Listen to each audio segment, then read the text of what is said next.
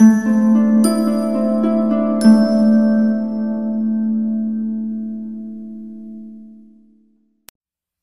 ਠਾਕੁਰ, ਤੁਮ ਪਹਿ ਅਰਦਾਸ।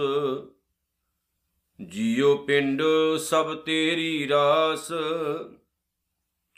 ਤੁਮ ਮਾਤ ਪਿਤਾ, ਹਮ ਬਾਰਿਕ ਤੇਰੇ। ਤੁਮਰੀ ਕਿਰਪਾ ਮਹਿ ਸੂਖ ਕਨੇਰੇ। ਕੋਈ ਨਾ ਜਾਣੈ ਤੁਮਰਾ ਅੰਤ। ਊਚੇ ਤੇ ਊਚਾ ਭਗਵੰਤ। ਸਗਲ ਸਮਗਰੀ ਤੁਮਰੈ ਸੂਤਰ ਧਾਰੀ। ਤੁਮ ਤੇ ਹੋਏ ਸੋ ਆਗਿਆਕਾਰੀ ਤੁਮਰੀ ਗਤ ਮਿਤ ਤੁਮ ਹੀ ਜਾਨੀ। ਨਾਨਕ ਦਾਸ ਸਦਾ ਕੁਰਬਾਨੀ। ਤੁਮਰੀ ਗਤ ਮਿਤ ਤੁਮ ਹੀ ਜਾਨੀ। ਨਾਨਕ ਦਾਸ ਸਦਾ ਕੁਰਬਾਨੀ। ਮਿਹਰਾਂ ਦੇ ਸਾਈਂ ਹਾਜ਼ਰਾ ਹਜੂਰ। ਜਗਤ ਦੇ ਮਾਲਕ ਸੱਚੇ ਸਾਈਂ ਧੰਨ ਧੰਨ ਸਤਿਗੁਰੂ ਸ੍ਰੀ ਗੁਰੂ ਗ੍ਰੰਥ ਸਾਹਿਬ ਜੀ ਦੇ ਪਾਵਨ ਚਰਨਾਂ ਵਿੱਚ ਆਓ ਜੀ ਸਤਕਾਰ ਨਾਲ ਆਪਣਾ ਸੀਸ ਨਵਾਈਏ ਜੀ। ਗੁਰੂ ਦੇ ਪਿਆਰ ਵਿੱਚ ਭਿੱਜ ਕੇ ਆਖੀਏ, ਵਾਹਿਗੁਰੂ ਜੀ ਕਾ ਖਾਲਸਾ, ਵਾਹਿਗੁਰੂ ਜੀ ਕੀ ਫਤਿਹ। ਸ਼ਹੀਦਾਂ ਦੇ ਸਰਤਾਜ ਧੰਨ ਧੰਨ ਸਤਿਗੁਰੂ ਸ੍ਰੀ ਗੁਰੂ ਅਰਜਨ ਸਾਹਿਬ ਜੀ ਮਹਾਰਾਜ ਸੱਚੇ ਪਾਤਸ਼ਾਹ, ਜਿਨ੍ਹਾਂ ਨੇ ਸੁਖਮਨੀ ਸਾਹਿਬ ਦੇ ਰੂਪ ਦੇ ਵਿੱਚ ਆਪਣੇ ਸਿੱਖ ਦੇ ਝੋਲੀ ਵਿੱਚ ਇੱਕ ਬਹੁਤ ਵੱਡੀ ਨਿਆਮਤ ਪਾਈ ਹੈ। ਅੱਜ ਸਾਡੇ ਪਾਸ ਸੁਖਮਨੀ ਸਾਹਿਬ ਦੀ ਚੌਥੀ ਅਸ਼ਟਪਦੀ ਦੀ ਆਖਰੀ ਪੌੜੀ ਮੌਜੂਦ ਹੈ, ਜਿਹਦੇ ਵਿੱਚ ਧੰਨ ਗੁਰੂ ਅਰਜਨ ਸਾਹਿਬ ਸੱਚੇ ਪਾਤਸ਼ਾਹ ਜੀ ਨੇ ਅਕਾਲ ਪੁਰਖ ਵਾਹਿਗੁਰੂ ਦੇ ਪਾਵਨ ਚਰਨਾਂ ਵਿੱਚ ਅਰਦਾਸ ਕਰਨ ਦੀ ਇੱਕ ਜਾਚ ਸਿਖਾਈ ਹੈ।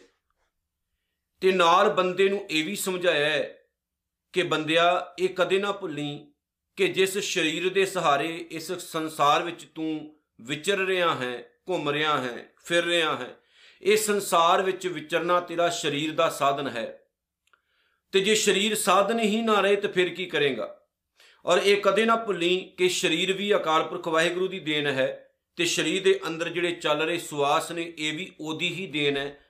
ਤੇ ਜੇ ਸਭ ਕੁਝ ਹੀ ਪ੍ਰਮਾਤਮਾ ਵਾਪਸ ਲੈ ਲਏ ਤੇ ਤੇਰੀ ਕੋਈ ਵੀ ਹੋਂਦ ਨਹੀਂ ਹੈ, ਹਸਤੀ ਨਹੀਂ ਹੈ। ਇਸ ਲਈ ਪ੍ਰਮਾਤਮਾ ਦੇ ਸਾਹਮਣੇ ਖੜੇ ਹੋ ਕੇ ਕੇਵਲ ਇੱਕ ਅਰਦਾਸ ਕਰਨੀ ਹੈ ਵਾਹਿਗੁਰੂ ਦੇ ਚਰਨਾਂ ਵਿੱਚ ਤੇ ਉਹ ਅਰਦਾਸ, ਉਹ ਸ਼ੁਕਰਾਨਾ ਤੇਰੇ ਲਈ ਅੰਮ੍ਰਿਤ ਦਾ ਕੰਮ ਕਰਦਾ ਹੈ। ਗੁਰੂ ਅਰਜਨ ਸਾਹਿਬ ਜੀ ਇਸ ਪਾਵਨ ਪਦੇ ਦੇ ਵਿੱਚ, ਇਸ ਪੌੜੀ ਦੇ ਵਿੱਚ ਜਿਹੜੇ ਸ਼ਬਦ ਲਿਖਦੇ ਨੇ, ਉਹ ਸ਼ਬਦ ਤਕਰੀਬਨ ਤਕਰੀਬਨ ਸਿੱਖ ਕੌਮ ਦੇ ਵਿੱਚ ਹਰ ਇੱਕ ਬੱਚੇ ਦੀ ਜ਼ੁਬਾਨ ਜ਼ੁਬਾਨ ਤੇ ਹੈ। ਜਦੋਂ ਅਸੀਂ ਅਰਦਾਸ ਕਰਦੇ ਆ ਨਾ, ਤਾਂ ਅਰਦਾਸ ਤੋਂ ਪਹਿਲਾਂ ਇਹ ਸ਼ਬਦ ਗਾਇਨ ਕੀਤਾ ਜਾਂਦਾ ਹੈ। ਤੂੰ ਠਾਕੁਰ, ਤੁਮ ਪਹਿ ਅਰਦਾਸ। ਇਹਦਾ ਮਤਲਬ ਹੈ हे ਵਾਹਿਗੁਰੂ, ਤੂੰ ਆਪ ਹੀ ਸਾਡਾ ਮਾਲਕ ਹੈ। ਤੇ ਸਾਡੀ ਜੀਵਾਂ ਦੀ ਅਰਜ ਕੇਵਲ ਤੇਰੇ ਪਾਵਨ ਚਰਨਾਂ ਵਿੱਚ ਹੈ। ਸਿੱਖ ਕੇਵਲ ਤੇਰੇ ਪਾਵਨ ਚਰਨਾਂ ਵਿੱਚ ਅਰਦਾਸ ਕਰਦਾ ਹੈ हे ਵਾਹਿਗੁਰੂ ਅਕਾਲ ਪੁਰਖ, ਤੇਰੇ ਪਾਵਨ ਚਰਨਾਂ ਤੋਂ ਇਲਾਵਾ ਅਸੀਂ ਕਿਸੇ ਹੋਰ ਮੜੀ ਮਸਾਨ ਮੂਰਤੀ, ਪੂਜਾ ਜਾਂ ਕਿਸੇ ਸਾਧ, ਬਾਬੇ, ਅਖੌਤੀ ਗੁਰੂ ਜਾਂ ਕਿਸੇ ਹੋਰ ਪਖੰਡੀ ਬੰਦੇ ਦੇ ਸਾਹਮਣੇ ਆਪਣਾ ਸਿਰ ਨਹੀਂ ਨਵਾਉਂਦੇ। ਮੈਂ ਸਿੱਖ ਇਤਿਹਾਸ ਦੀ ਉਸ ਗੱਲ ਨੂੰ ਕਦੇ ਵੀ ਨਹੀਂ ਭੁੱਲਦਾ ਜਦੋਂ ਗੁਰੂ ਕਲਗੀਧਰ ਸੱਚੇ ਪਾਤਸ਼ਾਹ ਜੀ ਹਜੂਰ ਨਾਂਦੇੜ ਮਹਾਰਾਸ਼ਟਰ ਵਿੱਚ ਪਹੁੰਚੇ ਸਨ। ਜਦੋਂ ਬਾਬਾ ਬੰਦਾ ਸਿੰਘ ਬਹਾਦਰ ਅਜੇ ਮਾਧੋ ਦਾਸ ਬਰਾਗੀ ਸੀ ਤਾਂ ਗੁਰੂ ਕਲਗੀਆਂ ਵਾਲੇ ਸੱਚੇ ਪਾਤਸ਼ਾਹ ਉਹਦੇ ਪਲੰਗ ਉੱਤੇ ਜਾ ਕੇ ਬਹਿ ਗਏ। ਜਦੋਂ ਉਹਦੇ ਪਲੰਗ ਤੇ ਜਾ ਕੇ ਬੈਠੇ ਤੇ ਜਿਹਦੇ ਉਹਦੇ ਚੇਲੇ ਸਨ, ਉਹਨਾਂ ਨੇ ਗੁਰੂ ਗੋਬਿੰਦ ਸਿੰਘ ਮਹਾਰਾਜ ਨੂੰ ਧਮਕਾਇਆ ਕਿ ਸਾਡੇ ਪਾਸ ਐਸੇ ਮੰਤਰ ਨੇ, ਸ਼ਕਤੀ ਹੈ ਕਿ ਅਸੀਂ ਤੁਹਾਡਾ ਪਲੰਗ ਉਲਟਾ ਪੁਲਟਾ ਸਕਦੇ ਹਾਂ। ਪਰ ਗੁਰੂ ਕਲਗੀਧਰ ਸੱਚੇ ਪਾਤਸ਼ਾਹ ਮੁਸਕਰਾ ਪਏ ਕਿਉਂਕਿ ਸਤਿਗੁਰੂ ਨੂੰ ਪਤਾ ਸੀ, ਇਹ ਗੱਲਾਂ ਨਾਲ ਲੋਕ ਡਰ ਸਕਦੇ ਨੇ, ਮੈਨੂੰ ਕੋਈ ਡਰਾ ਨਹੀਂ ਸਕਦਾ। ਜਿਹਦੇ ਪਾਸ ਅਕਾਲ ਪੁਰਖ ਵਾਹਿਗੁਰੂ ਦੀ ਨਾਮ ਦੀ ਤਾਕਤ, ਨਾਮ ਦੀ ਸ਼ਕਤੀ ਹੋਵੇ, ਉਸ ਬੰਦੇ ਨੂੰ ਕੋਈ ਡਰਾ ਧਮਕਾ ਨਹੀਂ ਸਕਦਾ। ਆਖਰਕਾਰ ਹੁੰਦਾ ਕੀ ਹੈ ਕਿ ਮਾਧੋ ਦਾਸ ਖੁਦ ਕਲਗੀਆਂ ਵਾਲੇ ਸੱਚੇ ਪਾਤਸ਼ਾਹ ਦੇ ਪਾਵਨ ਚਰਨਾਂ 'ਚ ਸੀਸ ਰੱਖ ਕੇ ਮਾਫੀ ਮੰਗ ਕੇ ਕਹਿੰਦਾ, ਮੈਂ ਤੁਹਾਡਾ ਬੰਦਾ ਹਾਂ। ਔਰ ਐਸੀ ਰਹਿਮਤ ਹੁੰਦੀ ਹੈ ਕਿ ਬਾਬਾ ਬੰਦਾ ਸਿੰਘ ਬਹਾਦਰ ਸਿੱਖ ਕੌਮ ਦੇ ਕੋਹੇ ਨੂਰ ਹੀਰੇ ਬਣ ਜਾਂਦੇ ਨੇ।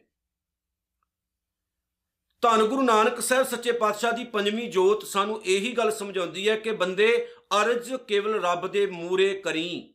ਝੁਕੀ ਕੇਵਲ ਪ੍ਰਮਾਤਮਾ ਦੇ ਮੂਹਰੇ, ਮੰਤਰਾਂ, ਤੰਤਰਾਂ ਦੀਆਂ ਸ਼ਕਤੀਆਂ ਵਾਲੇ ਕਈ ਲੋਕ ਜੰਮਣਗੇ, ਜੰਮਦੇ ਹੀ ਰਹਿਣਗੇ। ਗੁਰੂ ਨਾਨਕ ਸਾਹਿਬ ਜੀ ਸ਼੍ਰੀ ਰਾਗ ਦੇ ਇੱਕ ਸ਼ਬਦ ਵਿੱਚ ਕਹਿੰਦੇ ਨੇ, ਮੈਂ ਬਹੁਤ ਸਾਰੇ ਐਸੇ ਲੋਕ ਵੇਖੇ ਨੇ ਪਖੰਡ ਕਰਨ ਵਾਲੇ। ਲੋਕਾਂ ਨੂੰ ਵਹਿਮਾਂ 'ਚ ਪਾਉਣ ਵਾਲੇ, ਤੁਹਾਨੂੰ ਅਸੀਂ ਭਸਮ ਕਰ ਸਕਦੇ ਹਾਂ ਤੁਹਾਨੂੰ ਅਸੀਂ ਸਰਾਪ ਦੇ ਸਕਦੇ ਹਾਂ ਵਰ ਦੇ ਸਕਦੇ ਹਾਂ ਤੁਹਾਨੂੰ ਅਸੀਂ ਮੁੰਡਾ ਦੇ ਸਕਦੇ ਕੁੜੀ ਦੇ ਸਕਦੇ ਹਾਂ ਗ੍ਰੀਨ ਕਾਰਡ ਦਵਾ ਸਕਦੇ ਹਾਂ ਤੁਹਾਨੂੰ ਅਸੀਂ ਬਹੁਤ ਕੁਝ ਦਵਾ ਸਕਦੇ ਹਾਂ, ਕਈ ਰਹਿਮਤਾਂ ਕਰ ਸਕਦੇ ਹਾਂ, ਲੇਕਿਨ ਪੂਰੀ ਜ਼ਿੰਦਗੀ ਆਪ ਭੀਖ ਮੰਗਦੇ ਰਹਿੰਦੇ। ਤੇ ਗੁਰੂ ਨਾਨਕ ਸਾਹਿਬ ਕਹਿੰਦੇ ਨੇ, ਇਹੋ ਜਿਹੇ ਡਰਾਵਿਆਂ ਦੇ ਵਿੱਚ ਲੋਕ ਫਸ ਜਾਂਦੇ ਨੇ। ਲੇਕਿਨ ਆਪ ਖੁਦ ਉਹਨਾਂ ਦੀ ਔਕਾਤ ਇਹ ਹੈ ਕਿ ਪੂਰੀ ਜ਼ਿੰਦਗੀ ਭੀਖ ਮੰਗਦਿਆਂ ਹੋਇਆਂ ਉਹਨਾਂ ਦੀ ਲੰਘ ਜਾਂਦੀ। ਜਿਸ ਤਰ੍ਹਾਂ ਅੱਜ ਵੀ ਨਾ ਪਿੰਡਾਂ ਦੇ ਵਿੱਚ ਜੋਗੀ ਆਉਂਦੇ ਨੇ। ਉਹਨਾਂ ਦੇ ਕੋਲ ਇੱਕ ਗਿੱਦੜ ਸਿੰਘੀ ਹੁੰਦੀ ਹੈ। ਤੁਸੀਂ ਕਦੇ ਵੇਖੇ ਹੋਣੇ ਨੇ ਜੋਗੀ, ਗਿੱਦੜ ਸਿੰਘੀ ਹੁੰਦੀ ਉਹਨਾਂ ਦੇ ਕੋਲ। ਉਹਨਾਂ ਨੇ ਉਸ ਗਿੱਦੜ ਸਿੰਘੀ ਨੂੰ ਨਾ ਇੱਕ ਡੱਬੀ ਦੇ ਵਿੱਚ ਪਾਇਆ ਹੁੰਦਾ। ਉਹਦੇ ਵਿੱਚ ਸੰਤੂਰ ਹੁੰਦਾ ਹੈ। ਉਹਦੇ ਵਿੱਚ ਉਹਨਾਂ ਨੇ ਗਿੱਦੜ ਸਿੰਘੀ ਰੱਖੀ ਹੁੰਦੀ। ਗਿੱਦੜ ਸਿੰਘੀ ਕੱਢਦੇ ਨੇ ਤੇ ਕਹਿੰਦੇ ਨੇ, ਆਹ ਗਿੱਦੜ ਸਿੰਘੀ ਹੈ 1000 2000 ਜਿੰਨਾ ਵੀ ਉਹਦੇ ਪੈਸੇ ਮੰਗਦੇ ਨੇ, ਵੀ ਜੇ ਤੂੰ ਆ ਆਪਣੇ ਘਰ ਵਿੱਚ ਰੱਖ ਲਵੇਂਗਾ ਨਾ, ਤੇਰੀਆਂ ਸਾਰੀਆਂ ਹੀ ਮਨੋਕਾਮਨਾ ਪੂਰੀਆਂ ਹੋ ਜਾਣਗੀਆਂ। ਤੂੰ ਕਦੇ ਭੁੱਖਾ ਨਹੀਂ ਮਰੇਗਾ। ਤੇ ਸਾਡੇ ਲੋਕਾਂ ਦਾ ਆਹ ਹਾਲ ਹੈ। ਉਹਨਾਂ ਨੂੰ ਆਪ ਹੀ ਦੱਸ ਦਿੰਦੇ ਨੇ, ਬਾਬਾ ਜੀ ਆਈ ਲਟ ਤਾਂ ਮੁੰਡੇ ਨੇ ਕਰ ਲਈ ਹੈ, ਕੈਨੇਡਾ ਨਹੀਂ ਜਾ ਸਕਦਾ, ਬੜਾ ਔਖਾ ਕੰਮ ਹੈ। ਬਾਬਾ ਕਹਿੰਦਾ ਵੀ ਮੁਰਗਾ ਫਸ ਗਿਆ। ਰੱਖੋ ਜੀ, ਗਿੱਦੜ ਸਿੰਘੀ 2500 ਰੁਪਿਆ 5100 ਰੁਪਿਆ ਸਾਨੂੰ ਦਿਓ ਤੇ ਨਜ਼ਾਰੇ ਲਓ। ਤੁਹਾਡਾ ਮੁੰਡਾ ਬਸ ਗਿਆ, ਸਮਝ ਲਓ ਬਾਹਰ ਤੁਹਾਡੀ ਕੁੜੀ ਦਾ ਚੰਗੀ ਜਗ੍ਹਾ ਤੇ ਵਿਆਹ ਹੋ ਜਾਏਗਾ। ਤੁਹਾਡੇ ਘਰ 'ਚ ਰਹਿਮਤਾਂ ਹੀ ਰਹਿਮਤਾਂ ਹੋਣਗੀਆਂ ਖੁਸ਼ੀਆਂ ਖੁਸ਼ੀਆਂ ਹੋਣਗੀਆਂ ਪੈਸੇ ਦਾ ਕੋਈ ਵੀ ਅੰਤ ਨਹੀਂ ਰਹੇਗਾ। ਉਹ ਭਾਈ ਸਾਡੇ ਸਾਰਿਆਂ ਦੇ ਹੱਥ ਵਿੱਚ ਬਾਬਿਆਂ ਨੇ ਗਿੱਦੜ ਸਿੰਘੀਆਂ ਫੜਾਈਆਂ ਨੇ। ਉਹ ਗਿੱਦੜ ਸਿੰਘੀਆਂ ਜਿਨੇ ਸਾਨੂੰ ਐਸੇ ਚੱਕਰ ਵਿੱਚ ਪਾਇਆ ਹੋਇਆ, ਅਸੀਂ ਉਹਦੇ ਤੋਂ ਬਾਹਰ ਕਦੇ ਨਿਕਲਦੇ ਹੀ ਨਹੀਂ। ਜਿਹੜਾ ਬੰਦਾ ਤੁਹਾਨੂੰ ਗਿੱਦੜ ਸਿੰਘੀ ਦੇ ਕੇ ਕਹਿ ਰਿਹਾ ਹੈ ਵੀ ਤੁਹਾਡੇ ਘਰ 'ਚ ਸੋਖੀ ਸੁੱਖ ਆਉਣਗੇ, ਉਹਨੂੰ ਤੁਸੀਂ ਸਵਾਲ ਕਿਉਂ ਨਹੀਂ ਕਰਦੇ ਵੀ ਤੂੰ ਆਪ ਤਾਂ ਦਰ-ਦਰ ਤੇ ਭੀਖ ਮੰਗਦਾ ਫਿਰਦਾ, ਜਿਹੜੀ ਗਿੱਦੜ ਸਿੰਘੀ ਤੇਰਾ ਨਹੀਂ ਕੁਝ ਸਵਾਰ ਸਕੀ, ਉਹਨੇ ਸਾਡਾ ਕੀ ਸਵਾਰਨਾ? ਕੁਝ ਨਹੀਂ ਸਵਾਰੇਗੀ। ਧੀਆਂ ਭੈਣਾਂ ਨੂੰ ਜੱਫੀਆਂ ਪਾਉਣ ਵਾਲੇ ਬਾਬਿਆਂ ਦੇ ਸਾਹਮਣੇ ਆਪਣੀਆਂ ਧੀਆਂ ਭੈਣਾਂ ਚੜਾਉਣ ਵਾਲਿਆਂ ਨੂੰ ਸ਼ਰਮ ਚਾਹੀਦੀ ਹੈ। ਜੋਗੀਆਂ ਦੇ ਸਾਹਮਣੇ ਸੀਸ ਝੁਕਾਉਣ ਵਾਲਿਆਂ ਨੂੰ ਸ਼ਰਮ ਚਾਹੀਦੀ ਹੈ। ਜਪ ਤਪ ਕਰਨ ਵਾਲਿਆਂ ਦੇ ਸਾਹਮਣੇ ਝੁਕਣ ਵਾਲਿਆਂ ਨੂੰ ਸ਼ਰਮ ਚਾਹੀਦੀ ਹੈ। ਕਿ ਅਸੀਂ ਗੁਰੂ ਗ੍ਰੰਥ ਸਾਹਿਬ ਨੂੰ ਛੱਡ ਕੇ ਕਿਹੜੇ ਪਾਸੇ ਤੁਰੇ ਫਿਰਦੇ ਆਂ ਇੱਕ ਗੱਲ ਮੈਂ ਕਹਿ ਦਵਾਂ, ਕਈ ਲੋਕ ਕਹਿੰਦੇ ਨੇ ਨਾ ਕਿ ਮੈਂ ਰਾਧਾ ਸੁਆਮੀ ਨਿਰੰਕਾਰੀ ਜਾਂ ਹੋਰ ਪਖੰਡੀਆਂ ਦੇ ਖਿਲਾਫ ਬੋਲਦਾ। ਯਾਦ ਰੱਖਿਓ, ਬੋਲਦਾ ਹਾਂ, ਬੋਲਦਾ ਸੀ, ਬੋਲਦਾ ਰਵਾਂਗਾ। ਡਰਨਾ ਨਹੀਂ ਮੈਂ। ਪਰ ਇੱਕ ਗੱਲ ਮੇਰੀ ਨੋਟ ਕਰ ਲਿਓ, ਮੈਂ ਵਿਰੋਧ ਉਹਨਾਂ ਦਾ ਨਹੀਂ, ਵਿਰੋਧ ਇਸ ਲਈ ਕਰਦਾ ਕਿ ਉਹ ਗੁਰੂ ਗ੍ਰੰਥ ਸਾਹਿਬ ਸੱਚੇ ਪਾਤਸ਼ਾਹ ਨੂੰ ਵਿਚਕਾਰ ਲੈ ਕੇ ਆਉਂਦੇ ਨੇ। ਲੋਕਾਂ ਨੂੰ ਪਖੰਡ ਕਰਕੇ ਦੱਸਦੇ ਨੇ, ਅਸੀਂ ਗੁਰੂ ਗ੍ਰੰਥ ਸਾਹਿਬ ਦੀ ਗੱਲ ਕਰਦੇ ਆ ਉਹ ਗੁਰੂ ਗ੍ਰੰਥ ਸਾਹਿਬ ਦੀ ਗੱਲ ਨਹੀਂ ਕਰਦੇ ਨੇ। ਉਹ ਆਪਣਾ ਤੋਰੀ ਫੁਲਕਾ ਚਲਾ ਰਿਹਾ ਜੇ ਗੁਰੂ ਗ੍ਰੰਥ ਸਾਹਿਬ ਦੀ ਬਾਣੀ ਨਾ ਹੁੰਦੀ ਤੇ ਅੱਜ ਇਹਨਾਂ ਲੋਕਾਂ ਨੂੰ ਕਿਸੇ ਨੇ ਪੁੱਛਣਾ ਨਹੀਂ ਸੀ। ਪੱਕਾ ਭੀਖ ਮੰਗਦੇ ਹੋਏ ਨਜ਼ਰ ਆਉਣੇ ਸੀ ਲੋਕ।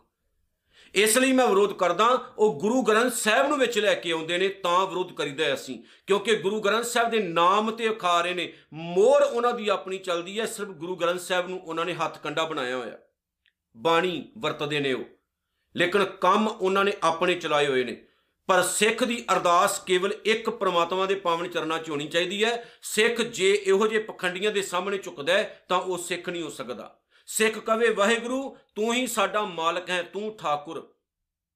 ਤੂੰ ਹੀ ਸਾਡਾ ਇੱਕੋ ਵਾਹਦ ਮਾਲਕ ਹੈ, ਇੱਕੋ ਹੀ ਮਾਲਕ ਤੁਮ ਪਹਿ ਅਰਦਾਸ, ਤੇਰੇ ਹੀ ਪਾਵਨ ਚਰਨਾਂ 'ਚ ਅਸੀਂ ਅਰਦਾਸ ਕਰਨੀ ਆ। ਅਸੀਂ ਆਪਣੇ ਸੀਸ ਨੂੰ, ਆਪਣੇ ਹੱਥਾਂ ਨੂੰ ਕਿਸੇ ਹੋਰ ਬੰਦੇ ਸਾਹਮਣੇ, ਕਿਸੇ ਪਖੰਡੀ ਦੇ ਸਾਹਮਣੇ ਕਦੇ ਨਹੀਂ ਨਵਾਉਣਾ। ਜੀਓ ਪਿੰਡ ਸਭ ਤੇਰੀ ਰਾਸ, ਗੁਰੂ ਅਰਜਨ ਸਾਹਿਬ ਕਹਿੰਦੇ ਨੇ, ਸਿੱਖਾ ਇੱਕ ਗੱਲ ਯਾਦ ਰੱਖੀ ਕਮੀ ਇਹ ਅਕਾਲ ਪੁਰਖ ਵਾਹਿਗੁਰੂ, ਆ ਸਰੀਰ ਤੇ ਸਰੀਰ ਦੇ ਅੰਦਰ ਵਸਦੀ ਹੋਈ ਜਿੰਦ, ਇਹ ਚੱਲਦੇ ਹੋਏ ਸਵਾਸ हे ਮਾਲਕ ਜੀ, ਇਹਨਾਂ ਉੱਤੇ ਕੇਵਲ ਤੇਰਾ ਹੀ ਇੱਕ ਹੱਥ ਹੈ, ਇਹ ਤੇਰੀ ਰਾਸ ਪੂੰਜੀ ਨੇ, ਇਹ ਤੇਰੀ ਰਹਿਮਤ ਹੈ, ਜਦੋਂ ਤੱਕ ਇਹ ਸਰੀਰ ਜਿਉਂਦਾ ਹੈ, ਜਦੋਂ ਤੱਕ ਇਹ ਸਵਾਸ ਚੱਲਦੇ ਨੇ ਕਲਗੀਆਂ ਵਾਲਿਆ ਗੁਰੂ ਗ੍ਰੰਥ ਸਾਹਿਬ ਤੋਂ ਇਲਾਵਾ ਕਦੇ ਕਿਸੇ ਦੇ ਸਾਹਮਣੇ ਸੀਸ ਨਹੀਂ ਨਵਾਵਾਂਗੇ ਜੇ ਨਿਵੇਗਾ ਤੇ ਸਮਝ ਲਿਓ ਉਸ ਦਿਨ ਕੰਮ ਹੀ ਖਤਮ ਹੋ ਗਿਆ ਸਾਡਾ। ਤੁਮ ਮਾਤ ਪਿਤਾ, ਹਮ ਬਾਰਿਕ ਤੇਰੇ, ਅਸੀਂ ਕਿਉਂ ਕਿਸੇ ਹੋਰ ਦੇ ਬੱਚੇ ਬਣੀਏ ਦੱਸੋ? ਇਹ ਅਰਦਾਸ ਹੈ। ਤੂੰ ਹੀ ਸਾਡੀ ਮਾਂ ਹੈ, ਤੂੰ ਹੀ ਸਾਡਾ ਪਿਤਾ ਹੈ, ਅਸੀਂ ਤੇਰੇ ਬੱਚੇ ਆਂ ਬੱਚੇ ਬਣ ਕੇ ਰਹੋਗੇ, ਜ਼ਿੰਦਗੀ 'ਚ ਬੜੀਆਂ ਖੁਸ਼ੀਆਂ ਨੇ। ਗੁਰੂ ਅਰਜਨ ਸਾਹਿਬ ਨੇ ਇੱਕ ਜਗ੍ਹਾ ਤੇ ਹੋਰ ਆਖਿਆ ਨਾ ਕਿ ਤੂੰ ਹੀ ਸਾਡਾ ਪਿਓ ਹੈ, ਤੂੰ ਹੀ ਸਾਡੀ ਮਾਂ ਹੈ ਤੂੰ ਹੀ ਸਾਡੇ ਲਈ ਇਹ ਅਕਾਲ ਪੁਰਖ ਵਾਹਿਗੁਰੂ, ਮਿੱਤਰ ਹੈ, ਸਭ ਕੁਝ ਹੈ। ਤੇ ਜਦੋਂ ਤੂੰ ਸਾਡੇ ਨਾਲ ਹੈ, ਸਾਨੂੰ ਕਦੀ ਕਿਸੇ ਦਾ ਡਰ ਨਹੀਂ। ਸਾਨੂੰ ਕਦੀ ਕਿਸੇ ਦਾ ਡਰ ਨਹੀਂ, ਅਸੀਂ ਕਿਸੇ ਤੋਂ ਨਹੀਂ ਝੁਕਦੇ।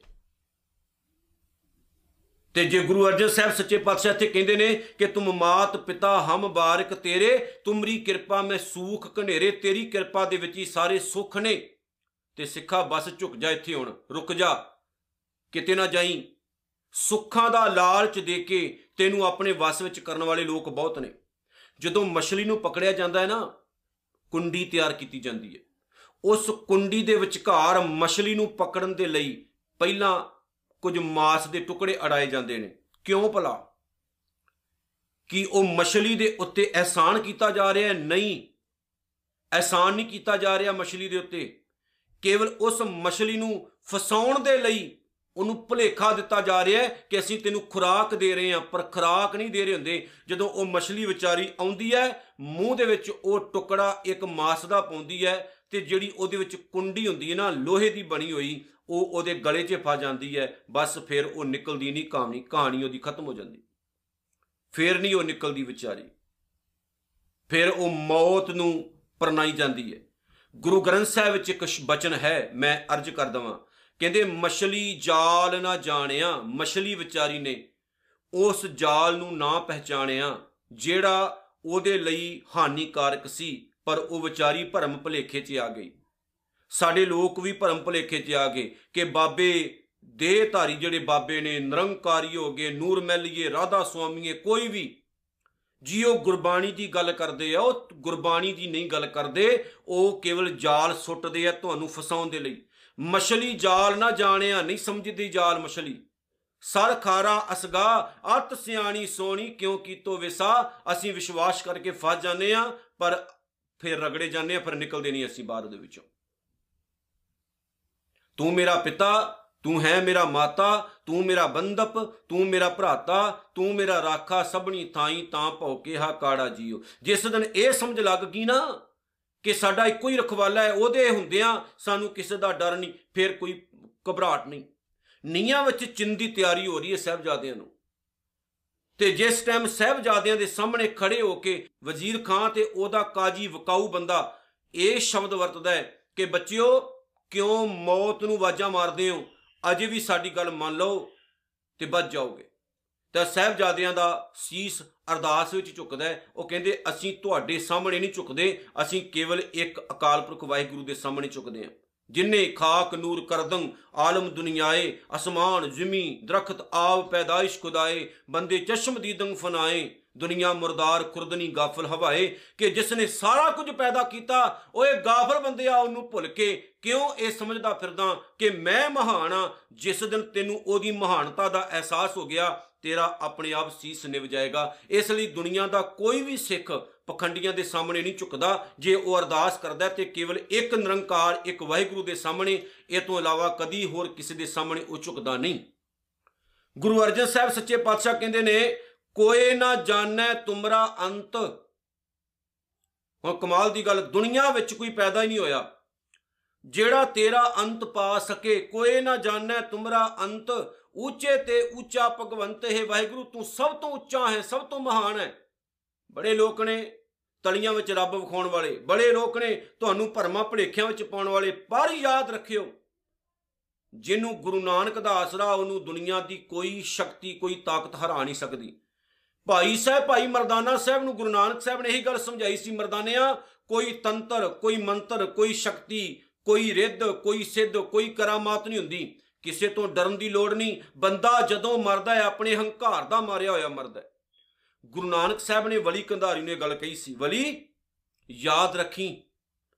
ਤੂੰ ਰੱਬ ਦੇ ਘਰ ਦਾ ਦੋਸ਼ੀ ਹੈ, ਗੁਨਾਹਗਾਰ ਹੈ, ਕਿਉਂਕਿ ਤੂੰ ਇੱਕ ਨਿਮਾਣੇ ਬੰਦੇ ਨੂੰ ਧੱਕੇ ਮਾਰੇ ਨੇ, ਇੱਕ ਪਾਣੀ ਦੇ, ਇੱਕ ਪਾਣੀ ਦੇ ਘੁੱਟ ਤੋਂ। ਤੂੰ ਵਲੀ ਹੈ, ਵਲੀ ਉਹਨੂੰ ਕਹਿੰਦੇ ਨੇ ਜਿਨੇ ਵਲ ਵਿੱਚ ਕੀਤਾ ਹੋਵੇ ਆਪਣੇ ਆਪ ਨੂੰ। ਤੂੰ ਕਾਹਦਾ ਵਲੀ?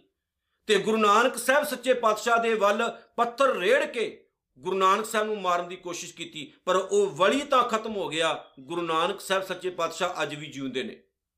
ਤਾਂ ਗੁਰੂ ਨਾਨਕ ਸਾਹਿਬ ਨੇ ਉਹਨੂੰ ਕਿਹਾ ਸੀ ਕਿ, ਵਲੀਏ, ਤੂੰ ਨਹੀਂ ਤੇਰਾ ਹੰਕਾਰ ਰੜਦਾ ਹੋਇਆ ਆ ਰਿਹਾ ਹੈ। ਬਸ ਜਿਸ ਦਿਨ ਇਹ ਗੱਲ ਪੱਲੇ ਪੈ ਗਈ ਨਾ ਵੀ ਹੰਕਾਰ ਨੂੰ ਖਤਮ ਕਰਨਾ, ਉਸ ਦਿਨ ਅਸੀਂ ਅਕਾਲ ਪੁਰਖ ਵਾਹਿਗੁਰੂ ਦੇ ਪਾਵਨ ਚਰਨਾਂ ਵਿੱਚ ਸੀਸ ਨਵਾ ਕੇ ਉਹਦੇ ਬਣ ਜਾਵਾਂਗੇ। ਆ ਜਿੰਨੇ ਤੁਰੇ ਫਿਰਦੇ ਨੇ ਨਾ, ਸਾਰੇ ਹੰਕਾਰੇ ਹੋਏ ਨੇ। ਗੁਰੂ ਗ੍ਰੰਥ ਸਾਹਿਬ ਨੂੰ ਆਡਾ ਲਾਉਣ ਵਾਲੇ ਨੇ ਸਾਰੇ।